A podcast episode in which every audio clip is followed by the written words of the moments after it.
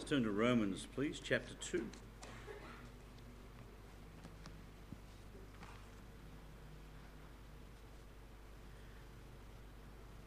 Romans chapter 2. And let's look the Lord in prayer. Gracious Father, we thank you today that we can come together in this place to worship you. We thank you that those of us who know you as our Saviour truly sing, He is so precious to me. We thank you for our blessed Saviour. We thank you, Father, for your word. Lord, today as we come to the Word of God, we pray that you quiet our hearts. We'd ask that you turn our focus and our attention upon your Word. And Lord, I pray that you give uh, me that uh, guidance that only you can give. As I take your Word, that I would uh, speak clearly, plainly. And Lord, that your Word would then speak to our hearts. And that we'd leave this place singing your praise. We pray that, Lord, you'd minister to us now through your Word and guide us as we study your word together. This we ask in Jesus' name. Amen. We return now to God's courtroom in Romans chapter 2, and it's been a long, long time since we were here. It was last year.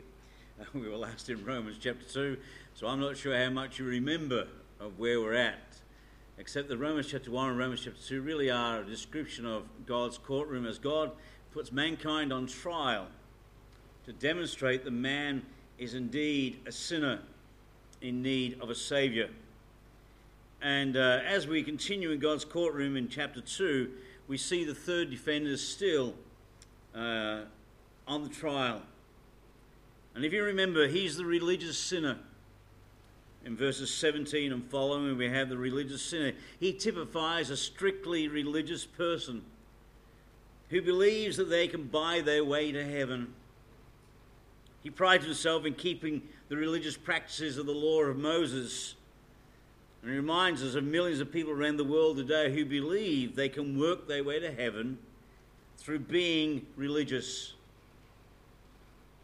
The defendant, of course, is not only the Jewish people that the Apostle Paul is describing to us here in Romans chapter 2, verses 17, right through chapter 3 and verse 8, actually. He's going to describe to us the Jewish nation, God's people. The problem is that they might be God's people, but they had a false hope. Because they thought being a Jew and keeping the law would save them. They thought that if they, uh, by birth, they were Abraham's seed, and therefore, because they were by birth Abraham's seed and they had the law of Moses, that that made them acceptable to God. They were saved, they were on their way to heaven. But being religious and keeping the law doesn't save anybody. And Paul lists for us in these verses, verses 17 of chapter 2 through verse 8 of, uh, uh, sorry, in the verse we're going to look at today, verses 19 and 20 is what we're going to look at today. In verses 9 and 20, uh, Paul lists for us the advantages of the Jews. We started seeing them in verses 17 and 18. Today we're going to look at verses 19 and 20. And here he lists for us eight advantages of the Jews. Eight advantages the Jews prided themselves in, saying that that's what made them different, giving them access to heaven. And in these eight advantages, Paul's going to point out their sin and their need of a Saviour. And so far, we've seen that they were Jews. They pride themselves on the fact they were Jews. That's verse 17. It says, Behold, thou art called a Jew. They had the law, verse 17. He goes on to say, and resteth in the law. They had a privileged relationship with God in verse 17, and makest thy boast of God. And they had a superior knowledge in verse 18, and knowest his will, and approvest the things that are more excellent, being instructed out of the law. And then in verses 19 and 20, he gives us the last four of these advantages that the Jews would speak about that they thought made them special, in fact, gave them salvation. And so I wanted to consider these four this morning. So let's consider, first of all, the fifth advantage that the Jews declared that they had And here we find that they believed themselves, or believed that they were a guide to the blind. They believed that they were a guide to the blind. Look in verse 19. And are confident that thou thyself art a guide of the blind. You know what the, the uh, Bible's telling us here is that these Jewish people consider themselves to be capable of instructing and leading the heathen. To be able to go to the heathen nation around about them and even the heathen within their uh, midst, to be able to go to the heathen people, the Gentiles, and teach them what they need to know. To lead these nations to God. They believed they were qualified to act as instructors. In fact, the word confident is used there, and art confident. The word confident means that thou hast persuaded thyself that thou art a guide of blind ones. This was a self confidence. They, in of themselves, believed that they were in a position to be able to instruct those who were blind, to guide the blind. These Jews were arrogant enough to think that even though they weren't applying God's word to their lives, they were qualified to teach it to other people. And as we've seen, and as we're going to see in this description of the nation of Israel, uh, in the next part of this uh, passage, what you find is that Israel really failed to keep the law. They felt that they were instructors, they could teach other people how to live, but they themselves weren't living that way. They themselves weren't even applying the truth to their own lives, let alone being able to apply it to other people's lives in their self righteousness, due to the fact that they had the law, due to the fact that they were Jews, due to the fact that they felt they had a special relation with God, in their self righteousness, they had convinced themselves that they could guide others in spiritual matters. They could guide the blind, spiritually blind, even though themselves, they themselves had not been keeping the law. Now, the blind here is probably the Gentiles, because the Jews considered Gentiles to be blind, to be in darkness, to be foolish, to be immature. So, more than likely, the reference here to the blind is that the Jews were looking down at the Gentiles and thinking that they were superior and that they could teach them what they needed to know. But you know, the Jews themselves were in darkness. They did not have a right relation to God. In fact, by the time you get to Romans, of course, we already know the Jews had rejected the Messiah. Jesus Christ, the Son of God, had left heaven's glory, had been born in Bethlehem of Judea as God had prophesied. He'd grown up and he'd ministered amongst them as God had prophesied. He was taken by the Jews. He was crucified upon a Roman cross. He was buried and rose again the third day. But the nation of Israel collectively rejected their Messiah the very one who could lead them to God, the very one who could save them, the very one who died that their sins might be forgiven, they rejected him. And they themselves were therefore in darkness. And the truth is, before they could teach others, two things had to be true in their lives. First of all, they needed to be saved. How could they ever lead somebody to God if they didn't know the way to God? And Jesus Christ is the way, the truth, the life, and they rejected him. If they did not know the way, how could they ever lead somebody to God? And secondly, those Jews who were saved needed to be sanctified. They need to have a right relationship to God. They need to know Him personally, intimately. And if they were going to instruct other people how to live, then they themselves need to be able to look at the Word of God and apply it to their lives. I was thinking about that this week. You know, there's a couple of these are really sobering verses for a pastor. You know, they're a reminder as to why we need to pray and prepare our hearts before we preach each week. That's why we need to spend time searching our hearts before we prepare a message and then asking God to reveal to us the message you would have us to present. You know, the truth is, those of us who preach need to have a right relationship with the Lord before we can seek to guide others in the Word of God.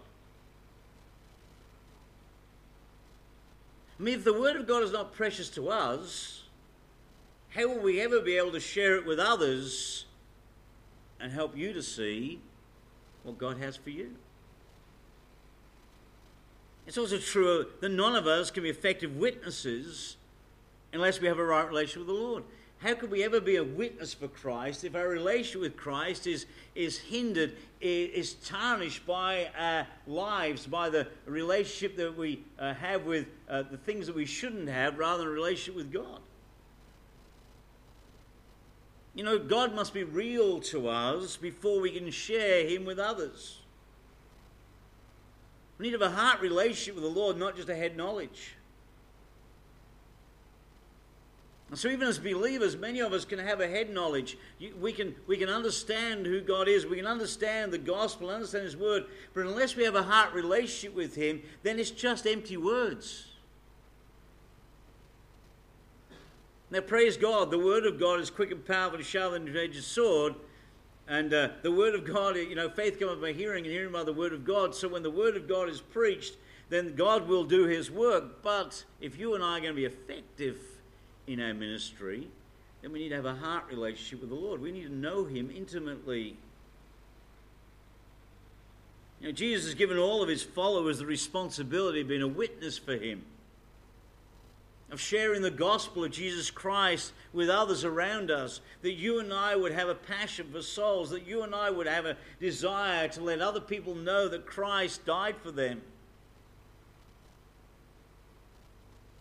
But the truth of the matter is, unless you and I have a sweet relationship with the Lord, then our witness for Him is not as effective as it ought to be.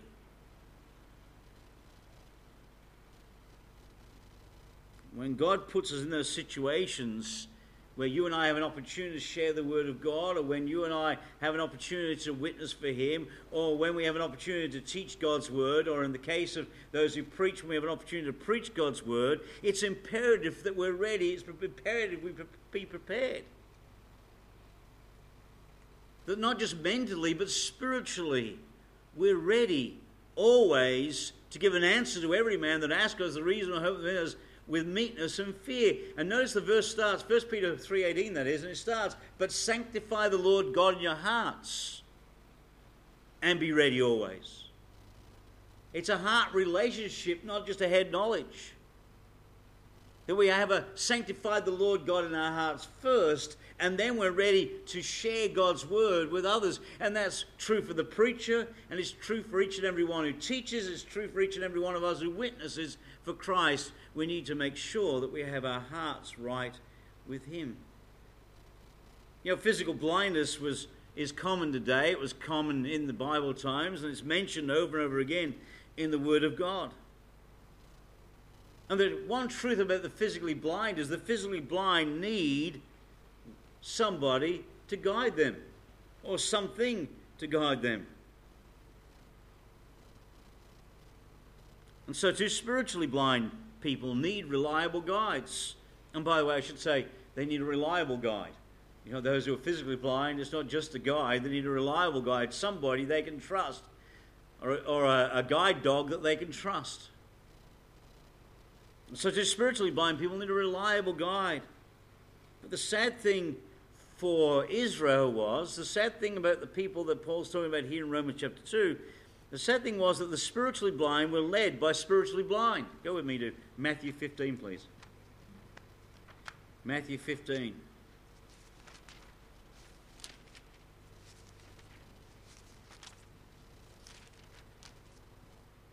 In Matthew 15, Christ is talking uh, about the religious leaders of his day. And in Matthew 15 14, we read this Let them alone, they be blind leaders of the blind. And if the blind lead the blind, both shall fall into the ditch. They were blind leaders of the blind. And that's really is a, a, a, really dangerous scenario when blind are leading the blind, and that's spiritually what he's talking about here. Paul is saying here that they are unreliable. They were unreliable instructors of the blind because they did not have a relationship with Jesus Christ. Paul is saying for everybody, we need to be sure that we're a reliable guide. Make sure that we have a right relationship with the Lord before we try to teach others or lead others to Christ. Make sure our heart is right. And to be effective witness, we must know, first of all, know Christ as our Savior. And secondly, we must be walking in the light, or we're no more than blind leaders of the blind. Lead souls to Christ, we must truly be saved and be walking in his steps. The sixth advantage was that they believed that they were the light to those in darkness. Look again in verse 19. And confident thou thyself are a guide of the blind, a light of them which are in darkness. Not only did they believe that they could teach and instruct those who were blind, but they also believed that they could show the way to God. After all, they had the law, they had superior knowledge. If you want to know God, then just look at the law. If you want to know God, just look at what the Old Testament teaches. And it's true, you can find God in the Old Testament. But what they were doing was they were saying we can show people how that by keeping the law you can get to heaven, and we believe that we can show them the way to God. The way to God is the law, keeping the law. Become a Jew, and you can keep the law, and that'll get you to God. Now it's true that the Bible teaches the Bible teaches that the Jews would have been missionaries. When God called Abraham out of the Ur of the Chaldees and he established the Jewish nation, his intent was that that nation would be a witness to the other nations around about them, that they would indeed demonstrate who God was, that they would come to know the true and living God. And in Isaiah chapter 42 and verses 6 and 7, we read, I, the Lord, have called thee in righteousness, will hold thy hand and will keep thee, and give thee for a covenant of the people, for a light of the Gentiles, to open the blind eyes, to bring out the prisoners from the prison and them that sit in darkness out of the prison house. God had told them that He had called them out for a purpose, and that was His covenant people to be a light to the Gentiles. They were to be a witness, they were to be a testimony, they were to be able to lead other people to God. But the Bible also reveals to us that they failed in that responsibility. As in Matthew 23 15, we read, Woe unto you, scribes and Pharisees, hypocrites! For you compass sea and land to make one proselyte.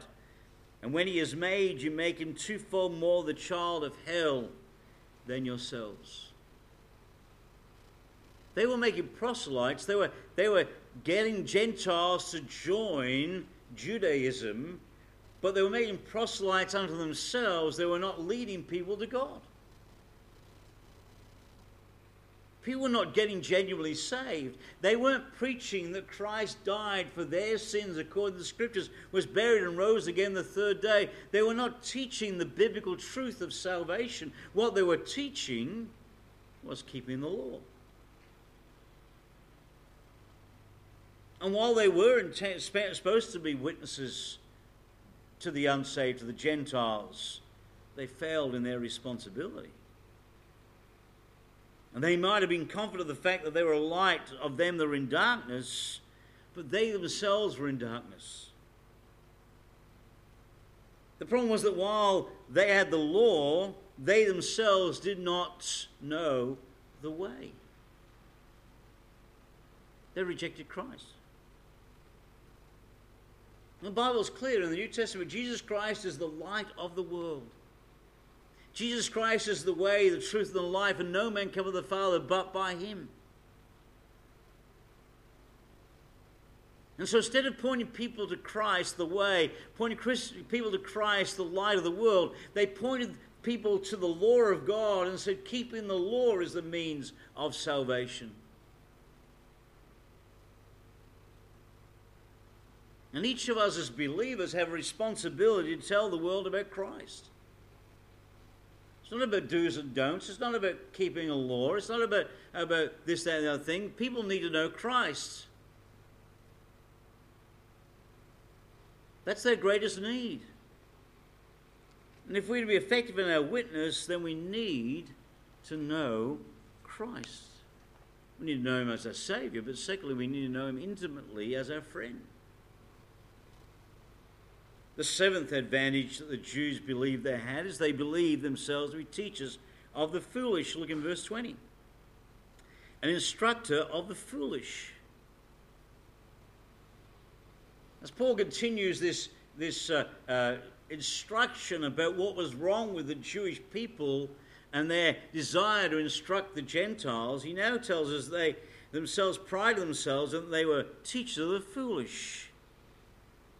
And what effectively the apostle is saying is here is if you're convinced that you've been endowed with so much wisdom and so much knowledge that you are qualified to teach others, to teach those who you think are foolish, then ought you not to live by that which you teach and not just teach it?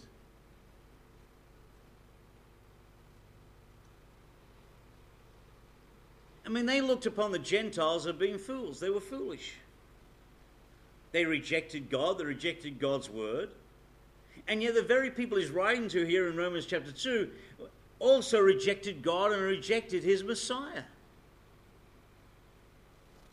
And therefore, if you're going to teach the foolish, then surely you first and foremost must apply the principles of God's word to your own life. The wisdom of the word should have an effect on you, should have an effect upon the life of those who teach it. Otherwise, it's empty teaching. They were fools teaching fools. And this goes for us too. If we're going to teach others the Word of God, then first of all, that Word must take root in our lives. Otherwise, our preaching and teaching is empty. If we don't have a conviction, a belief that what this book says is true, and then we start to try and tell other people about God's word, we're hypocrites in many ways. We're fools. Because we're saying, this is important for you. You need to know this. You need to know this truth. These things are important to you. But don't look at me as your example.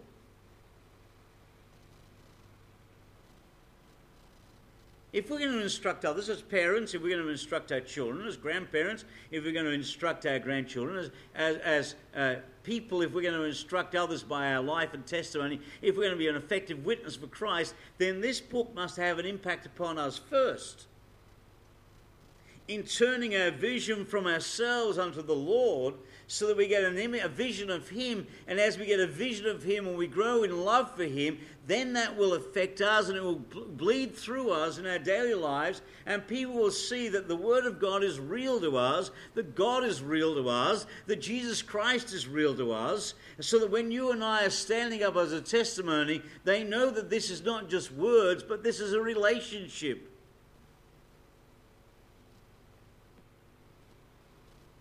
And if we're not careful, we can be just as foolish as the Jews.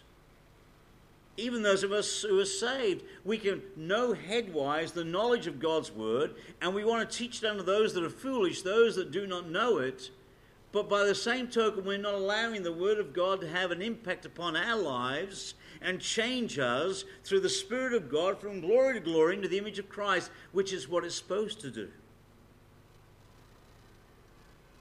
You and I are supposed to look into the perfect law of liberty according to James. We're supposed to see what manner of men we are, and that's supposed to change us into the image of Christ.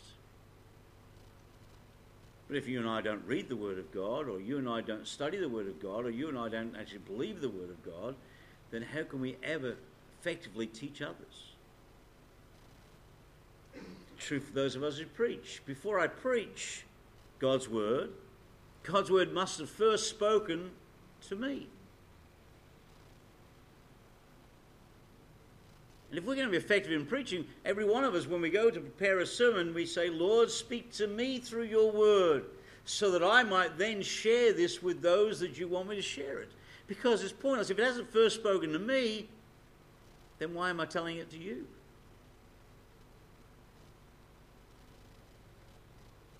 Now, it doesn't mean that everything I read and everything that speaks to me that I've actually achieved the, to uh, overcome. If we're talking about some struggle in life, uh, you know, if I have to wait till I finish struggling with something before we preach a sermon, none of us would probably ever get up and preach. Because none of us are perfect. But at the very least, the Word of God must have had an impact upon us first before we share it with others. The same is true when it comes to witnessing. This book must have an impact upon us so that you and I have sanctified the Lord God in our hearts so that we can then share it with others. Otherwise, we're just fools. Otherwise, we're just sharing facts. We're not sharing the living word, and we are to share the living word. This is not a dead book, this is a living book speaking about a living Savior, speaking about a relationship with God, speaking about a salvation that Jesus Christ purchased upon the cross of Calvary when He shed His precious blood for you and I, where He died upon the cross and He finished the work of redemption. He was buried and rose again the third day, and now He shares with all that whosoever shall call upon the name of the Lord shall be saved. It's a living, vibrant relationship with God that you and I are sharing. And we need to have that relationship with Him, that we might be passionate about it when we share it with others, and not cold like the Jews. The seventh advantage is they believe themselves to be teachers of the immature, again in verse 20, and teachers of babes. You know, the Jews were drilled from their youth in the law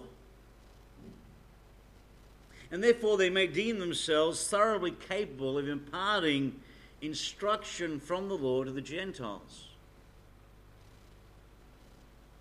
In fact, the expression babes here is figurative. It's an expression which they would apply to the Gentiles. They weren't very pleasant to Gentiles. They called them fools, they called them babes, they called them uh, blind, and, uh, and so on. So, babes is another description of the unsaved Gentile. And they saw them as spiritual babes, those without the law. And the Jews consider themselves to be qualified to teach the world because they had been drilled in the law from birth. And that belief led to a great zeal to make proselytes, to convert people to Judaism and not convert people to Christ. I mean, after all, they had the law, which was the embodiment of the knowledge and truth. And it's true, isn't it? The law, the Old Testament law, was indeed a source of knowledge. Go to Psalm 119, please.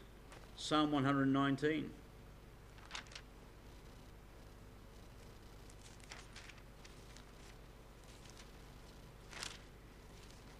Psalm 119 and verse 66.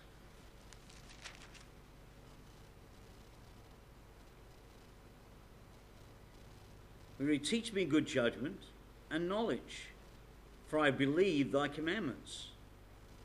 So, the Word of God is indeed the source of knowledge. And it's also the source of truth. Look in 142, uh, verse 142 of this same psalm. Psalm 119, verse 142 The righteousness is an everlasting righteousness, and thy law is truth. The law of God was the source of knowledge, the law of God was the source of truth. There is no doubt about that. The problem was not the law, the problem was those who were teaching the law. Look in verse 20 again. An instructor of foolish, teacher of babes, which has the form of knowledge and of the truth in the law. They had a form of knowledge and truth. The word form here is outward form, not the essence or the nature of knowledge. They had an outward facade of tr- knowledge. They were living by the law not even doing a very good job of that, but the law was what governed their lives. It was an outward facade, but there was no inward essence, there was no inward nature of knowledge. 2 Timothy 3 5 says, having the form of godliness and denying its power. That's what was happening here. They had a form of godliness, but they did not have the power of God within them. They were going through the ritual, they were going through all the, the, the, daily practices of their religion, and they were very religious, but they were not righteous. They were religious, but they weren't saved. They were religious, but they didn't have a relationship with God. They had knowledge, but it was an outward knowledge. It was not an inward nature that had changed them. They had the law, but not the essence of truth. It's the outward form of the essence. You see, the law was the outward form, Christ is the essence. They boasted that they had the law. They boasted that because they had the law, they were better and more knowledgeable than Gentiles. But if you rest in the law, you fail to find the essence. They sought the scripture, but not Christ of the scripture. They knew the law, but not the lawmaker. They follow the letter of the law, but not the spirit of it. The truth is the mere possession of the law justifies no one. Just to have the law doesn't justify you. Just to have the law doesn't save you. No more than having a Bible saves you. You can walk around with this book all day long. You can have this book in your possession, and it will never save you. The mere possession of the book doesn't save you. It's the acceptance and belief in the person of the book that saves you, isn't it? It's faith in the finished work of Jesus Christ upon the cross of Calvary that saves, not the book. Well, it's the same with the law. The law does not save. In fact, Galatians tells us the law was given to us to be a schoolmaster to bring us to Christ. It was supposed to teach us about Christ. It's supposed to point us to Jesus Christ. It's supposed to show to you and I that you and I cannot save ourselves. That you and I are, uh, as far as the law is concerned, you and I are sinners before a holy God.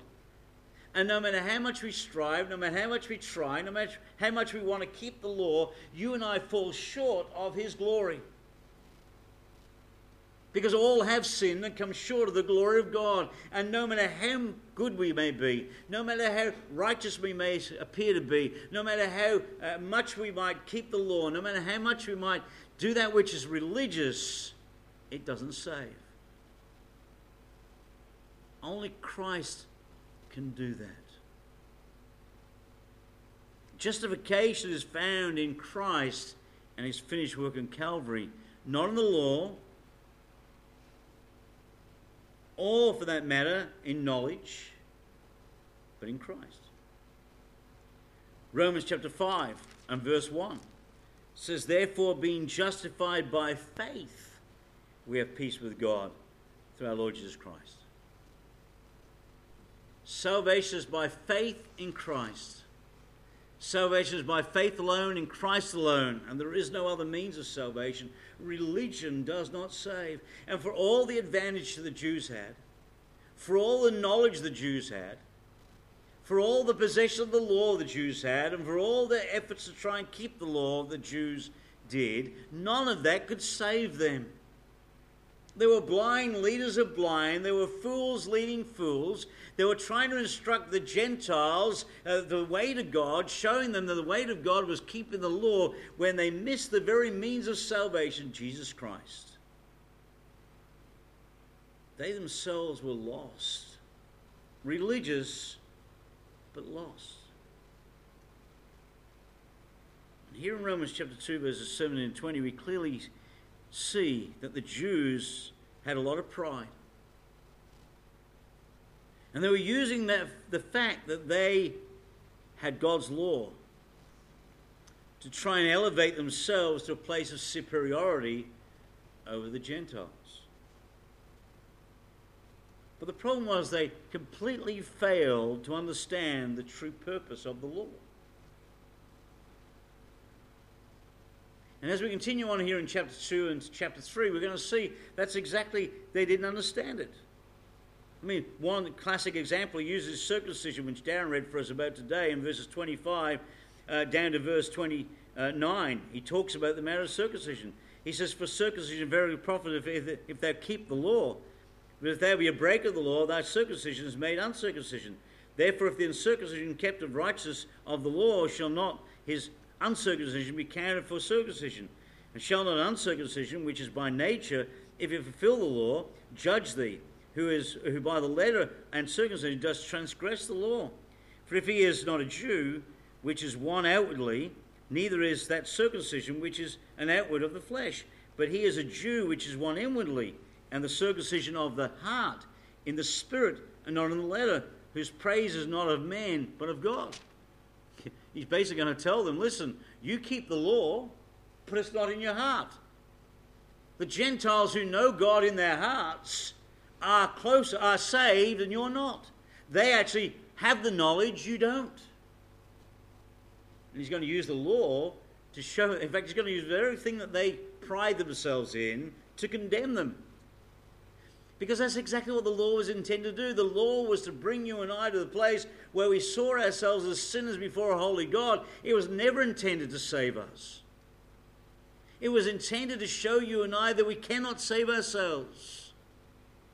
And the only means of salvation is Christ.